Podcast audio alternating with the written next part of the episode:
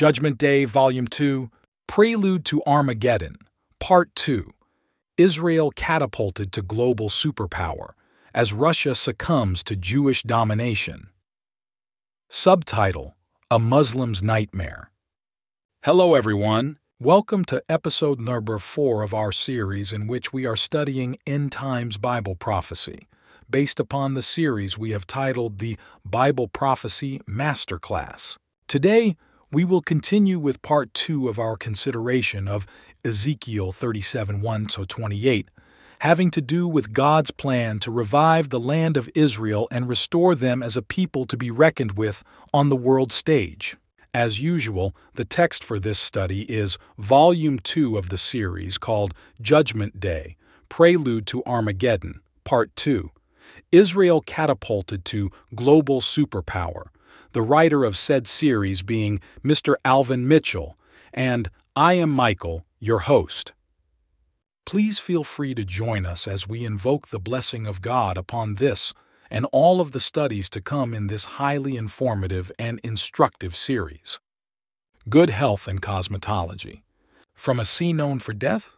Of all the mineral salts known to exist in the Sea of Salt region, those in highest concentration include magnesium, calcium, bromide, potassium, sodium, chloride, and sulfur. Magnesium chloride, 53%, potassium chloride, 37%, and sodium chloride or common table salt, 8%, are the most abundant, while the remainder occur chiefly in trace elements. One has yet to obtain current estimates as to the approximate net worth of the Dead Sea region, but its value seems to rest mainly in its ability to draw tourists and in mineral extraction.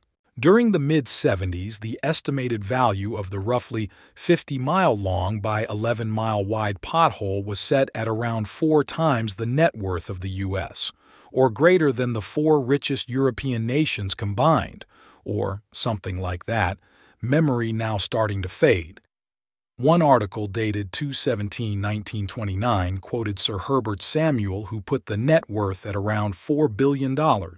People who know about Israel's Sea of Salt are drawn to it from all around the globe for a variety of reasons, not the least of which are medicinal, therapeutic, and cosmetic, shelter accommodation being provided by many first class hotels after the order of the likes of the Hyatt. Jewish historian Flavius Josephus is said to have remarked, nearly 2,000 years ago, something to the effect that the Dead Sea was worthy of praise, owing to the healing aspect and impact of its salts upon the human body. Thousands who suffer from psoriasis are said to have been treated effectively by the minerals laden water, supplemented by a follow up of bathing under a sun known to be gentler and kinder to exposed skin. Nowhere else on Earth, otherwise harmful solar radiation, some say, is blocked by an atmospheric oxygen level higher than any place else in the world. A bromine concentration 50 times greater than the open seas leaves one feeling relaxed, following a dip, while the magnesium level 15 times that of any ocean makes the skin smooth. Even this lake's black mud, equally rich in minerals, heated to 117 F, is hailed as therapeutic and desirable as a treatment for physical ailments like arthritis. Cosmetic products from the Salt Sea are said to be highly prized, much sought after, and sold all over the world. While one has never seen the movie, movies about her, having only read something of her royal, short but sordid and miserable life today, 4 to 805, it has been said that the supposedly brilliant Egyptian queen Cleopatra built cosmetic and pharmaceutical factories in the area having obtained rights of exclusivity. The Queen of Sheba of King Solomon fame was also a visitor almost 1,000 years earlier. Both Israel and Jordan maintain mineral extraction facilities off the south end of the Sea of Salt's smaller South Basin, Dead Sea Works, which manufactures and distributes globally various types of chemicals extracted from the Salt Sea has been running its extraction facilities since 1931. Here they have set up evaporation ponds by which to capture salts left when the water is gone. One of the Israeli facility's chief products is potassium, often marketed in fertilizers for farming. Currently, 135,000 tons are harvested annually, and at this rate, the entire world could be supplied for 250 years. Bromine is, or was, also a widely harvested mineral, frequently used in the manufacture of dyes, pharmaceuticals, and in gasoline, however, per some initiative pushed by the Geneva Convention for the Protection of the Earth's Ozone Layer, Israel was to have ceased production in 2001. The reason has to do with an orange smoke given off by the large quantities gathered by the Jews. The smoke is heralded as harmful to this ozone layer. To circumvent this restriction, Israel had plans to move its bromine factory to Jordan, where it could continue to produce until 2011, when the Jordanians as well will be, were, required to cease production. Whether or not this is the full extent of all that God had in mind when he spoke of converting the wealth of the sea to the benefit of his people remains to be seen. One thing that is certain add to all its worth in minerals the possibility for huge oil finds in the area. The Sea of Salt has more than enough potential to completely satisfy his desires for preservation and sustenance of the Jew in Palestine. History behind the Sea of Salt. Despite all the history, historical events written, trounced, and pounded into the sands and soil of that region, all recent accounts of both the sea and its surroundings seem to insist upon portrayal of its supposed beauty only in terms of virginity. Apparently, obviously, if that's the case, it is not entirely the God forsaken, barren, desolate place any rational being might dream up when one hears the name Dead Sea, although, as one journeys more toward the southern end, it is just that. It is thought the name Dead Sea came into common use and may well have been coined by Jerome. Certainly, it is not an area that has always existed in the condition that it is as of this very hour. Nor has the salt sea been subject to its current condition for the millions of years ascribed by the geologists. In fact, God Himself has made certain of the preservation of this witness, for us today, roughly 3,900 years or so ago. Lot visually surveyed the plain of Jordan as it appeared before Jehovah's destruction of Sodom and Gomorrah observing how it was a place manifesting a bountiful water supply, how it resembled the garden that God Himself had planted, Eden, or pleasure, also like the land of Egypt, from the point where he stood, in Bethel, on elevated ground, across from and overlooking the Jordanian plains, looking south all the way to Zoar, a little town. And it happened in those days that, a group of dominate kings declared war on a group of rebel subject kings. The battle setting being the Vale of Siddim, which is the Salt Sea, Genesis 13:10, 14:3. A footnote in my NIV Bible indicates that archaeology now affirms Genesis 3:10 in that prior to the catastrophe God inflicted upon the four or five cities of this region, it was in fact one well watered and highly populated to points east and southeast of what is now the Dead Sea. Sidebar What might be described as a series of discoveries begun before, leading up to and culminating in 1998 has, led by amateur archaeologist Ron Wyatt, netted significant ashen structural finds on both sides of the Sea of Salt, in the vicinity of and across the sea from the location of Masada, on the lower west corner of the North Basin. In addition to literally millions of glass covered balls of sulfur, some the size of golf balls, 95 98% pure, with trace elements of magnesium, which would boost the heat from burning sulfur to the extreme as high as 9,000 degrees F, in confirmation of the God mandated destruction, as well as 1,000,000 graves on the Jordanian side of the Salt Sea, as proof of the former large scale habitability and habitation of the area. Another source points to 1.5 million burials in three locations in that region, with the archaeological discovery and confirmation to five large cities to boot, all fitting the description of the five cities of the plain, per the account given in Genesis 14:2. All of this confirms that the land in the general area of the Dead Sea was much more fertile in the times before and up to Abraham. In addition to the visit by the Queen of Sheba and the Cleopatra enterprises, both following the aforementioned Sodom and Gomorrah catastrophe, other historical moments surrounding the Sea of Salt include the ministries of John the Baptist and our Lord Jesus himself. Some sources claim that it was here, or near here, in the Jordan, that Jesus was baptized by John. This is also the location of choice for the Jewish sect known as the Essenes, as they sought refuge here throughout the first and second centuries. It is here that they pinned and stored for us the documents now known as the Dead Sea Scrolls. King Herod was the murderous Idumean king over the Jews at the time of the birth of the Christ. It was here that he built a mountain fortress called Masada. Having killed members of his own family in order to protect his right to the throne, his hope was to retire here. He was also the murderer of many Jewish infants between birth and two years old in hope of killing and thereby quelling any kingly threat in Jesus.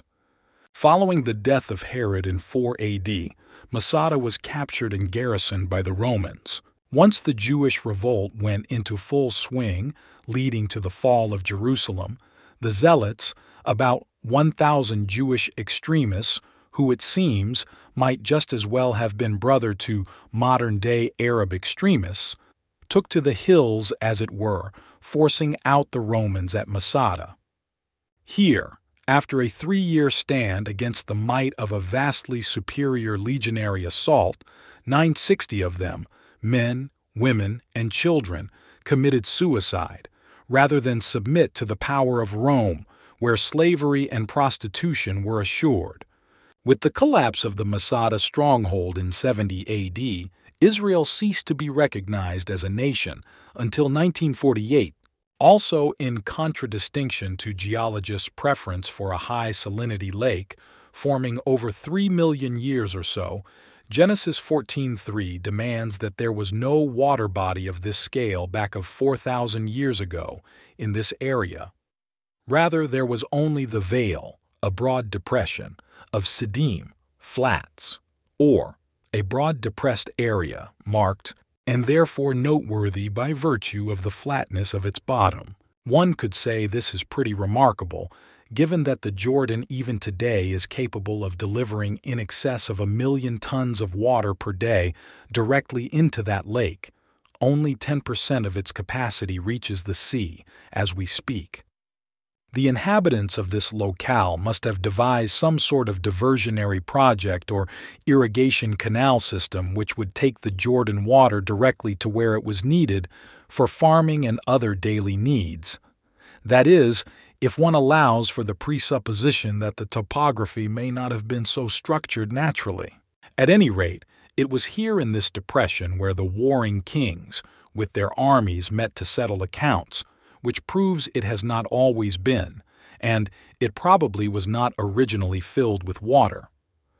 Moreover, the writer sums the matter by pointing out that this vale of Siddim, or broad, flat depression in the landscape, roughly 50 miles long, 11 miles wide, is the same as the area now occupied by the Salt Sea.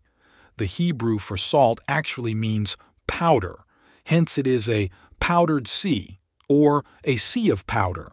No information is given in the scriptures as to how or when the Siddim Valley became filled with water, at least not directly.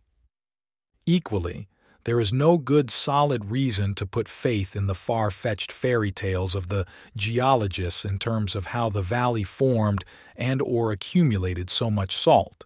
In the absence of hard evidence, his fantasies do have a unique way of not panning out when pitted against the Word of the Almighty God. And, while even so called Bible scholars, theologians, seem determined not to give God the glory, most anyone of any reputation does seem resigned to acknowledge several key biblical tenets of the area. It was once fertile and well watered. It was well peopled, home to and able to support multitudes, congregated in five cities towns scattered throughout the region. The principal cities, Sodom and Gomorrah, did exist and were situated in what the Bible considers the plains, somewhere toward the southern end of the valley of Siddim, not in it. Their ruins were still quite visible during the time of one of the Jews' best known historians.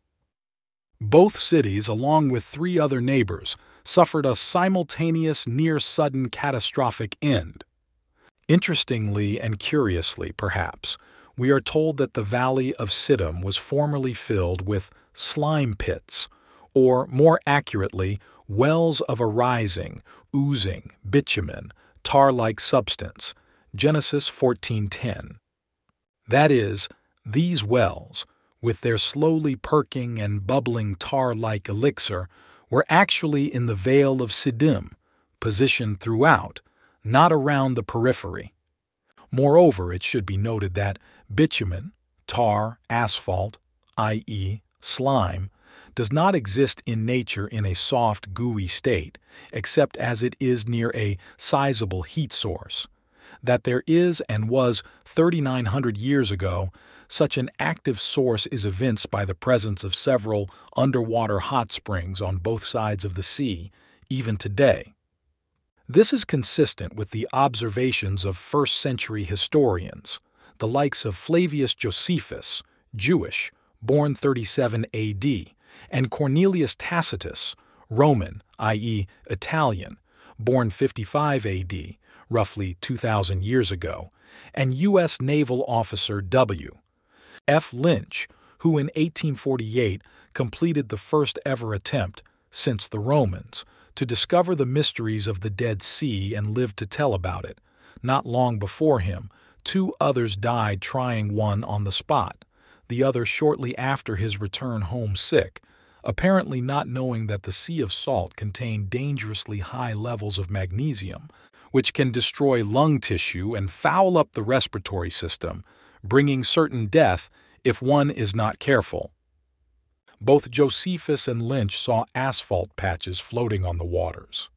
Some of the pieces Josephus claims to have seen were the size of bulls without heads. Apparently, no one has ever seen evidence of asphalt outside of its perimeters, either before or after the destruction. It is always floating on the waters, its appearance is always indicative of the presence of oil and natural gas. As a testament to the plentiful presence of tar during the days of their sway over Palestine, the Greeks named the Sea of Salt Lacus Asphaltitis, or Lake of Asphalt. Not unlike many aspects of Holy Writ, the Vale of Siddim, Salt Sea, and all the issues they raise is indeed an enigma a source of great mystery for all who have ever bothered to grapple with it, giving it the least bit of serious attention. Bible scholars, theologians, archaeologists, geologists, etc. The Bible's own clues, as augmented by the facts of modern science, knowledge should begin to clear the air. Observe 1. The depression of Siddim was easily accessible which means that while it was yet obviously and conspicuously a depressed, flat area, it was no less very shallow compared to its present state. 2. The king of Sodom and company chose it as their battle site. Their choice was deliberate. They did not simply happen to fall into it. They knew its terrain, the hazards and its dangers, which must have been much worse then, before the destruction, than in the Lord's day or that of Lynch, and much more than now. The gases emanating from the pits in those days would not have been muted or muffled by standing water, as at this hour, hence they may well have been much stronger and more deadly. They appear to have had no real intention of fighting, or at least there does not appear to have been much of an effort put forth as rather they hoped to gain the upper hand based upon the presence of the wells of molten tar, and fumes with which those kings living almost 1,000 miles away may well have not been familiar. 3. The floor of the Siddim Depression had plenty of these wells of tar in its empty, elevated state. As stated above, the presence of tar or bitumen generally signifies the presence of petroleum, as well as natural gas. Much of the basis for today's global oil search market is said to have been located based in part on old ancient documents which spoke of this phenomenon. A. The Greeks emphasized the presence of gases thought to be poisonous, emanating from the lake during the times of their domination and occupation. B. The Arabs have spoken of old times, when even a bird could not fly across the lake, as the fumes would literally knock it out of the sky, dead on impact. C.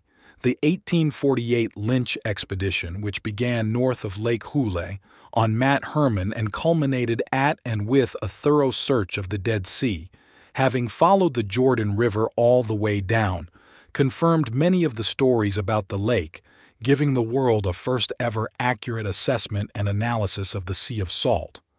1. It is nearly impossible to drown there, as nothing will sink. Nothing can live in the waters or grow on the land surrounding them, their banks being desolate and barren, the water's salinity level then was 30%. 3. The beaches were characterized by large coagulated deposits of sparkling white salt. 4. The air was saturated with intense, piercing, bitter odors, smells indicating a mix of petroleum and sulfur. 5. Oily asphalt patches floated on the surface of the water. 6. The surrounding landscape was said to be forbidding in appearance. In light of the life threatening breathing hazards associated with the presence of these active petroleum wells, it is highly unlikely and totally unreasonable to assume that any of the five cities destroyed by God were actually built within the confines of the Valley of Siddim. Sidebar some scholars, having been forced by their own findings to retract their earlier claims that the cities were situated north of the Dead Sea, have yet again rejected without adequate cause the Bible's testimony, erroneously placing the cities inside the depression, preferring to believe they were flooded after the destruction. As shown earlier, the witness of Josephus and Tacitus, both voices from the past, and more recently that of Ron Wyatt, placed the cities right where God said they were, above board, in plain view, outside the depression of the tar pit infested flats. As for the Wyatt find, one might add that as remarkable and intriguing as it is, there does appear to have been no appreciable stir in any community, be it geologist, archaeologist, historian, or Bible scholar, religionist of any genre, since Mr. Wyatt's revelation in the late 1990s. After almost 20 years, the only voice of affirmation seems to be his. One has thus far been unable to find any information in books or on the web to signify that persons of any significance have ever ventured to take his work seriously. For this reason, considering that in legal and spiritual matters, God's standard was, is such that every issue should be settled per the testimony of two or more witnesses, one may do well to log his studies in the for what it's worth file for now. Thus, then, we conclude, based upon all that has been said to this point, that the history of the Sea of Salt includes not just a legacy in vast, lucrative mineral salt reserves, as the locale of that oceanic pothole has also been, and perhaps still is, a harbor of great underground petroleum reserves, maybe the largest in the world, as some have suggested. All now underwater, which causes one to pause as he wonders why there has been so much emphasis on drilling throughout Israel, in the Mediterranean, and even around the lake itself, but apparently none in it. Could this be the area of, for the Jews, God's concealed covert storehouse, the one filled with the buried valuables to be extracted to their benefit by the foreign hands of some secular Messiah, himself reminiscent of the Medo Persian king Cyrus? How much oil was there originally? How much is there now? What happened to it, and why or how was it that this depression of the flats in which it is now contained came to be filled with water? See Appendix A for some thoughts on how God provided that the sea should be formed. And with that, my friends, we have reached the end of episode number four of the Bible Prophecy Masterclass, rooted in a reading from the book Judgment Day, Volume 2 Prelude to Armageddon, Part 2 Israel Catapulted to International Superpower, written by author Alvin Mitchell. As we depart, please make sure to smash that like button and make plans now to be with us again next time for the fifth episode of the Bible Prophecy Masterclass. Until then, may God richly bless you.